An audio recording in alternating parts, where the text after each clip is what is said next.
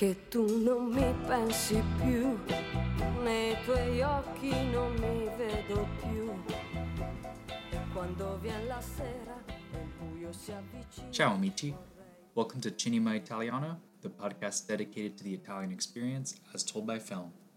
Today we'll be talking about the Italian films featured this year at the 31st annual Palm Springs International Film Festival in Palm Springs, California. This year had a special Focus on Italy program, so it felt like a perfect fit for what this podcast is all about. Across four days, I got to see seven Italian films, plus a French film that had some surprise Italian dialogue in one scene. So it was a great way to get a snapshot of some of today's contemporary Italian cinema. I wrote pieces on each of the films and want to take some time to talk through each one. I also had the pleasure of interviewing with several of the movie's directors and I'll include audio excerpts plus links to longer form interviews where available. So, without further ado, just to jump into the festival programming, first up came the opening night film, Croce e Delizia, or An Almost Ordinary Summer by Simone Godano.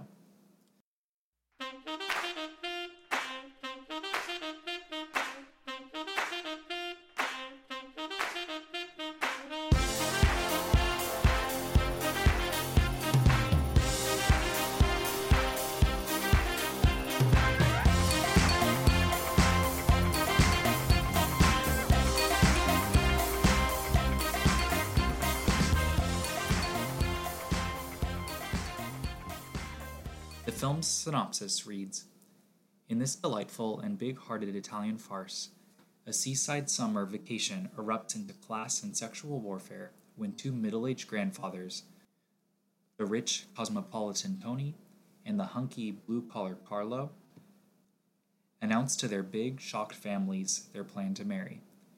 This startling announcement sets this delightful Italian farce into manic overdrive as a summer vacation erupts into class and sexual warfare. Carlo's homophobic son explodes. Tony's resentful daughter seethes. The two join forces, hatching a sneaky plot to disrupt the nuptials. Can the love these two men feel for each other survive the storm? Can these two proud families overcome their prejudices? I found this movie very charming and often moving. The scenario reminded me of All That Heaven Allows and Ali Fear Eats the Soul, in which two grown, mature adults are forced to justify and rationalize their love to those around them. The more serious underpinning, adding gravity to a largely farcical and very funny comedy, reminded me of the classical Commedia all'Italiana, bridging the gap between the comic and the tragic. It is ultimately a comedy, and at its heart, it's a very sensitive and earnest movie about love and family. I got to speak briefly with the director Simone Godano at the film's red carpet. Here's a snippet of the interview featuring Godano and his translator. Il film, come ho detto alla signora, nasce, come, nasce dall'idea di un matrimonio tra due uomini, ma invece vuole raccontare l'amore, l'amore all'interno, l'amore in maniera universale, l'amore tra un padre e una figlia, l'amore tra due uomini, l'amore tra eh, dei fratelli, quindi eh, l'idea iniziale del film è stata raccontare l'amore tra due, la reazione dei figli alla scoperta dell'omosessualità dei genitori, ma poi si è sviluppata in la ricerca di amore di questi figli e degli stessi genitori dell'amore perduto.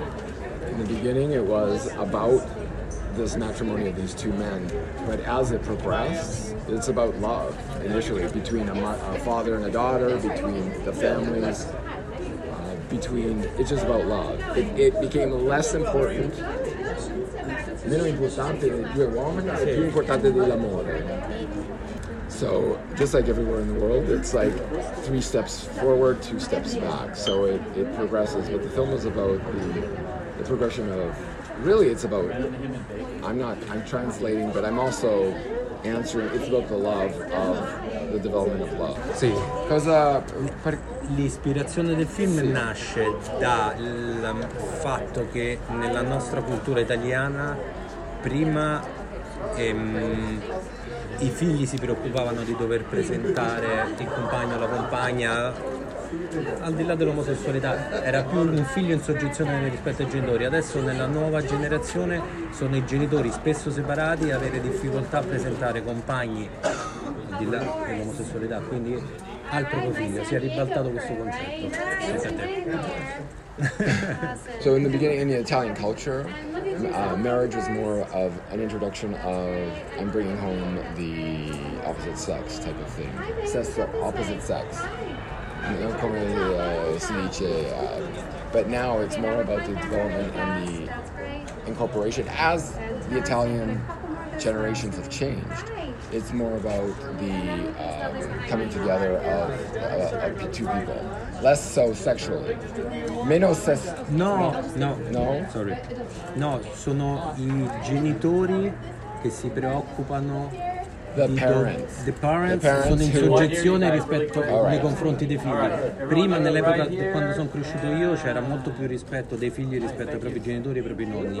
Adesso questo si è perso, addirittura si è ribaltato. Right. So it's before it was about the. I don't know how I can say this. Non c'è una parola in inglese. Soggezione. Yeah, do you know when when I was young uh, I call my love uh, teen, teen teenager love for me was uh, imbarazzante um, uh, embarrassing. It was embarrassing to say he to was in speak love. with the father Oh, see. now is the opposite To speak with the, your the children. father are problem to tell uh, to the son or the Oh, see. I, I have a new a new a new love woman man homosexual or, or there is more suggestion now soggezione soggezione do you understand soggezione I, imbarazzo eh, imbarazzo come si dice embarrassed. It was less embarrassing. Before it was more embarrassing, but now it's changed. The roles have changed. Sure. Do you follow? See, yeah.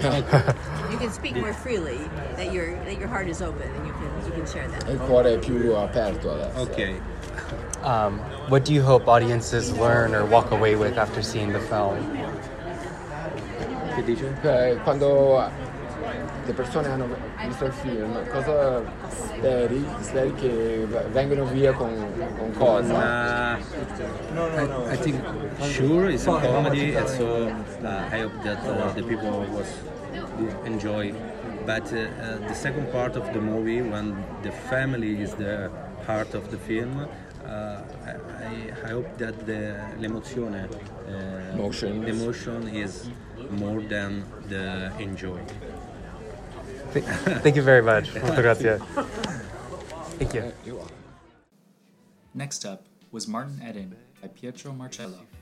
This was my very favorite movie I saw at the festival. The synopsis reads A chance introduction to high society prompts a lowly mariner to pursue fame and success as a writer bold and vibrant adaptation of Jack London's classic 1909 novel.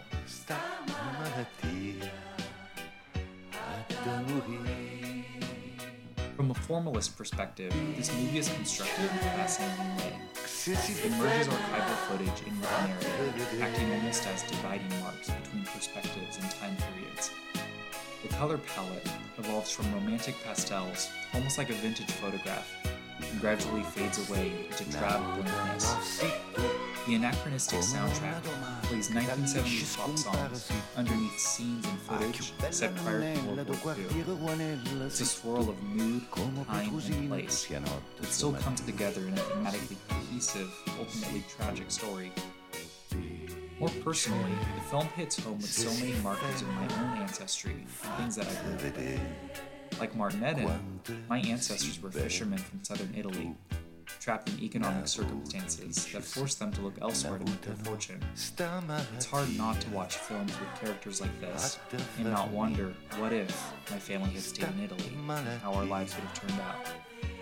Another powerful moment came in one early but symbolically resonant scene.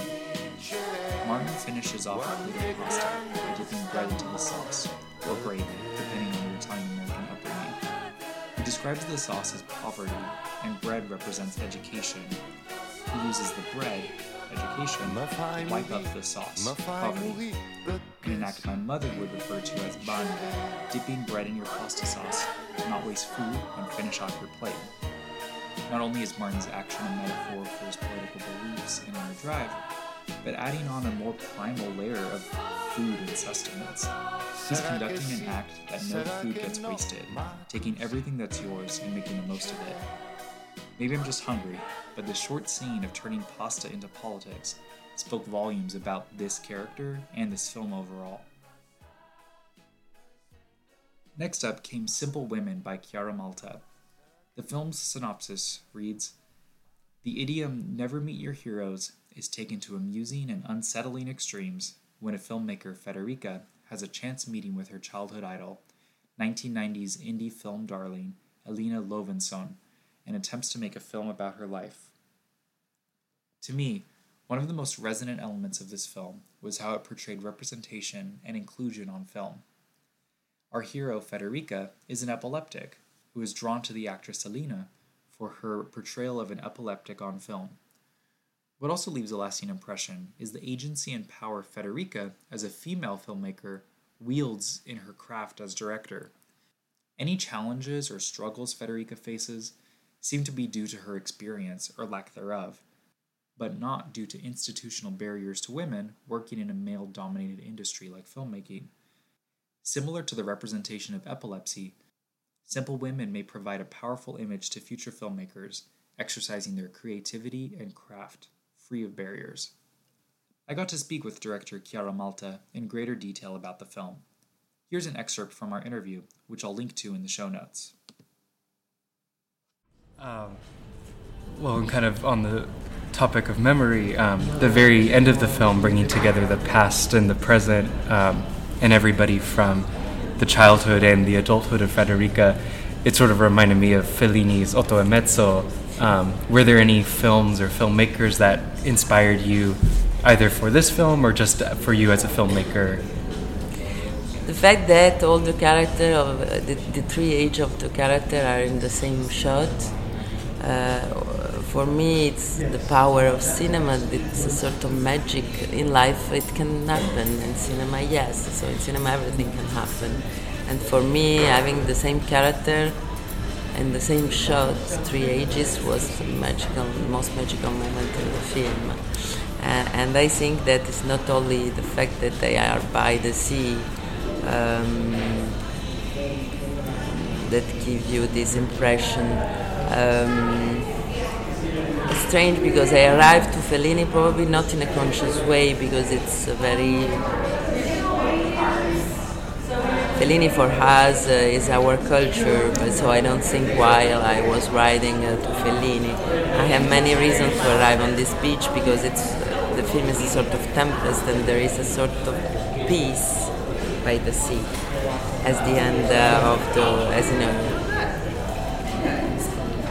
And it was a sunny day there is something like that. And after is there is the idea to come back circle because the film started with this beach in the same restaurant to, to go back to that Sí. the origin and um, uh, and there is a new de- departure when you see the sea and you can go to the horizon you know there is a, something that is open in this beach Oh, see. and um, so and I know that there is uh, in Fellini's film we have many uh, uh, and by the sea in other film too but I think that Fellini was somehow but Fellini is around each director in Italy because it's part of our culture you know. and I had uh, uh, all that jazz Oh, see. Uh, and there is, and I think that even in all the jazz, probably there is some Fellini reference to a sort of joke, but it was important for me as a movie, and um, not and uh, not only cinematographic reference, had many other reference and music and. Uh,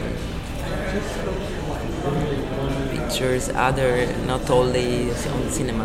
Uh, Oh. but you know, you have, when you, in any case, for this movie, especially for this movie, I was not so conscious of my reference. It was sort of automatical writing, and after I, I, the, the most important work is to put some order in this unconsciousness writing. I know that I wanted to speak about representation and what it's behind.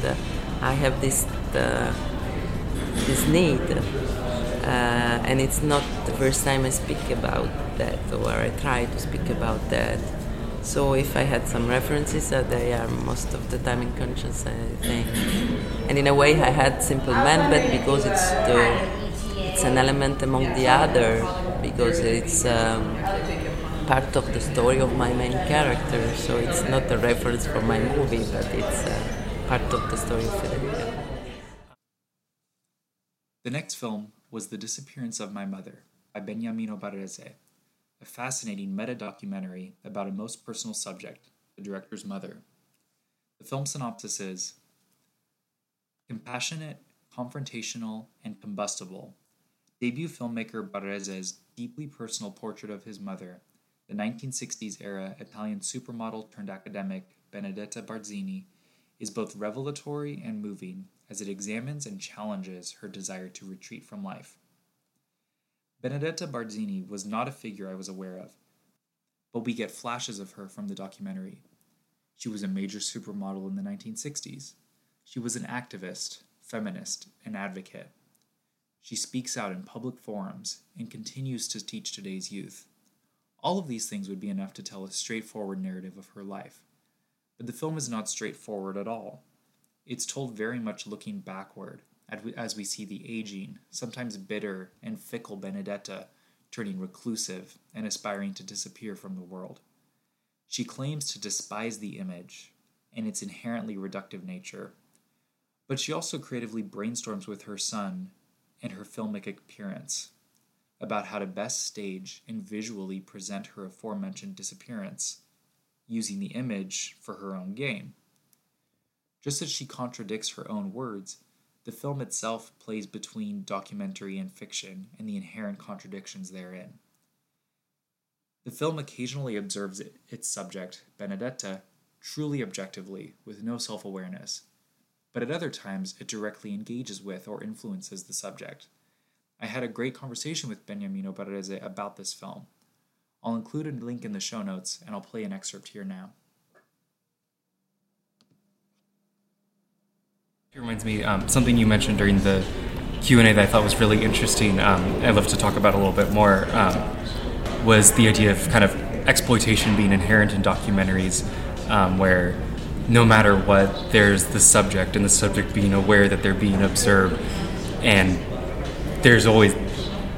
I feel like that's a tension or a conflict that will always be in documentaries. If you want to talk a little bit about that. Sure. Yeah, I'm, I'm super aware of that. Like, I'm super aware of that, and obviously it's important to tell stories, uh, and it's great that documentaries exist. At the same time, I, I, I, always notice that, you know, even when you go and, for example, in a war zone and you tell a really important story, like I can always feel the tension in the filmmaker's mind. I'm making this film. Yes, I believe in this story, but also I want to make a film. It's my story, and at the same time, there is somebody often very fragile on the other side of the lens that is letting you entering in their intimate life and they're giving away so much. And and often they have a purpose there is a purpose but there is this element of giving away something that for me it's just very moving.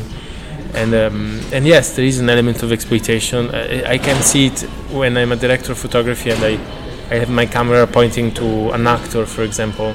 And actors or actresses are the ones that most are okay with showing themselves. But at the same time, even in their attitude, I can always feel this fragility, like they need mm. to be mm. seen.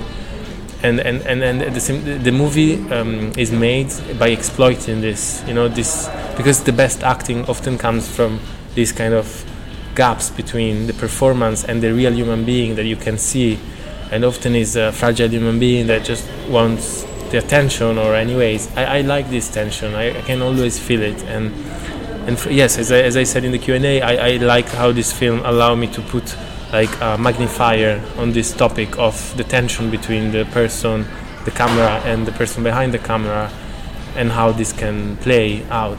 In the case of my mom, there's a resistance, but I think she voices tension that I think is always there. So I don't have an answer.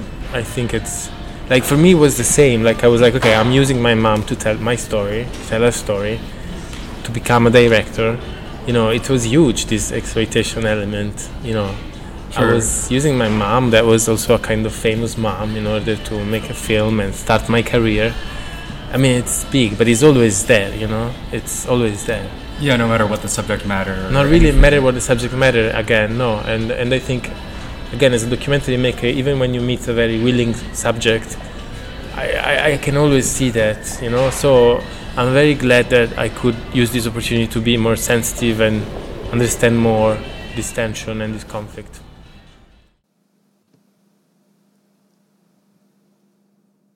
The next film I saw was Il Campione, The Champion, by Leonardo D'Agostini. The film's synopsis reads One of Italy's most seasoned acting vets, Stefano Accorsi, is brilliantly matched with one of its most charismatic newcomers, Andrea Carpenzano, in this alternative in this alternately funny and moving tale of a mild mannered history teacher hired to tutor a flashy and reckless athlete. Similar to An Almost Ordinary Summer, this feel good comedy was full of heart and sincerity, while underlining a real world problem without an easy solution. The central conflict of the champion faces not only Italian football players, but any athletes, rock stars, or young people swept up by fame and fortune without someone guiding and shaping them into maturity and adulthood. The two lead performances are strong, particularly by Andrea Carpenzano as the football player Christian, who is very good at being unlikable before we gain a better understanding of his character and grow to care for him. I got to speak with director Leonardo D'Agostini and screenwriter Antonella Lattanzi, who said some powerful things about the film's message. Here's a snippet from that interview.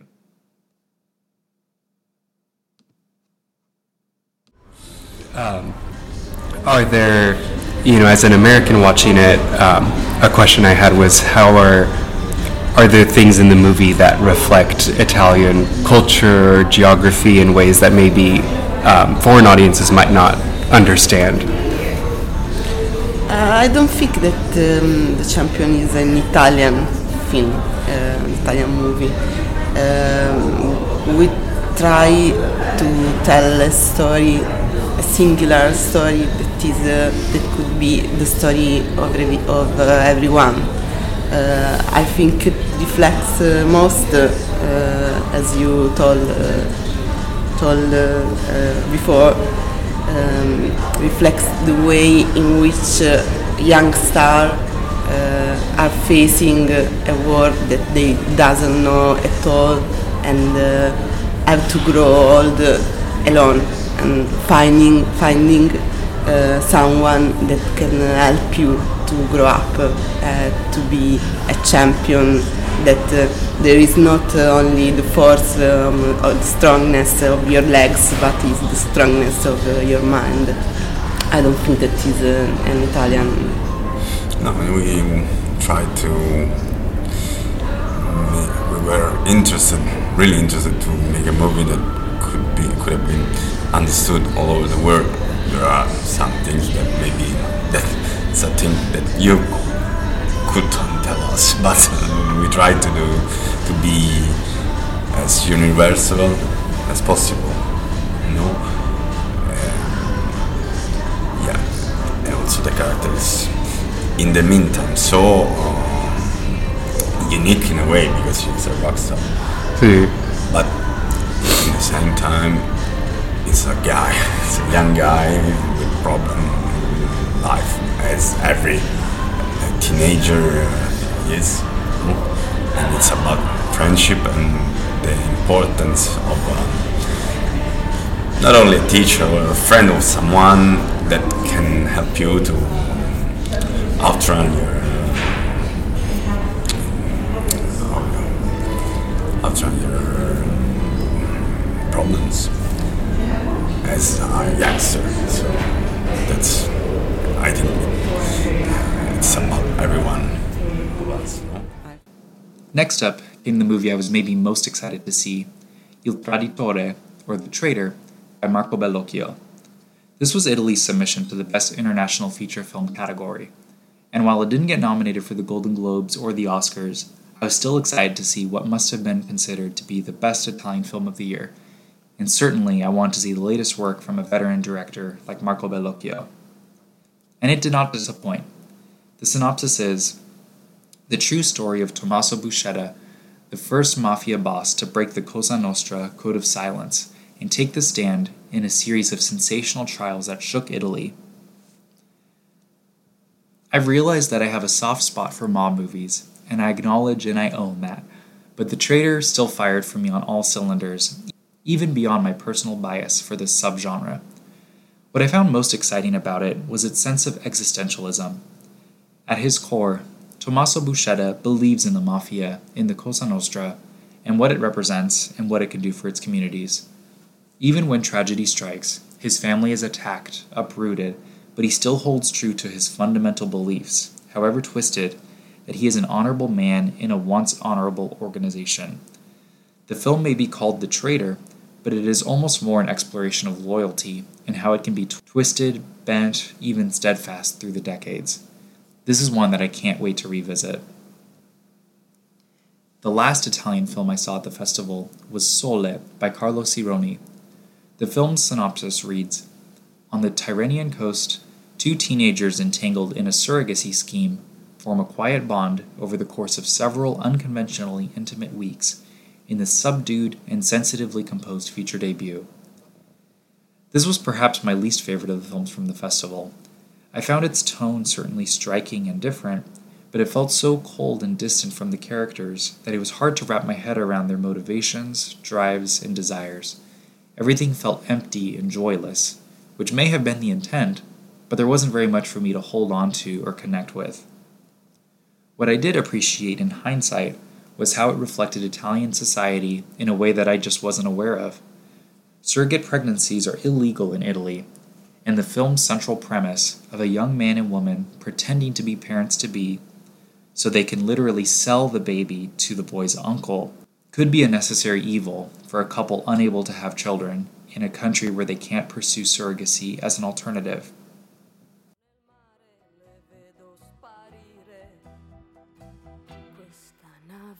dispersa nel blu in cui ogni giorno.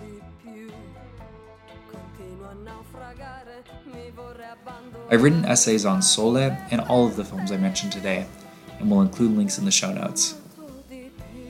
I know it's been a while since the last deep dive episode, but wanted to let you know that there's constantly news and updates going on in the world of Italian film. I keep the Cinema Italiano social media pretty active, so please be sure to like and follow us on Facebook, Instagram, and Twitter. Also, we're the only podcast dedicated to Italian film, so if you like what you hear, please rate and review us and be sure to subscribe. That helps other people discover the show and helps spread the word on some of these great movies.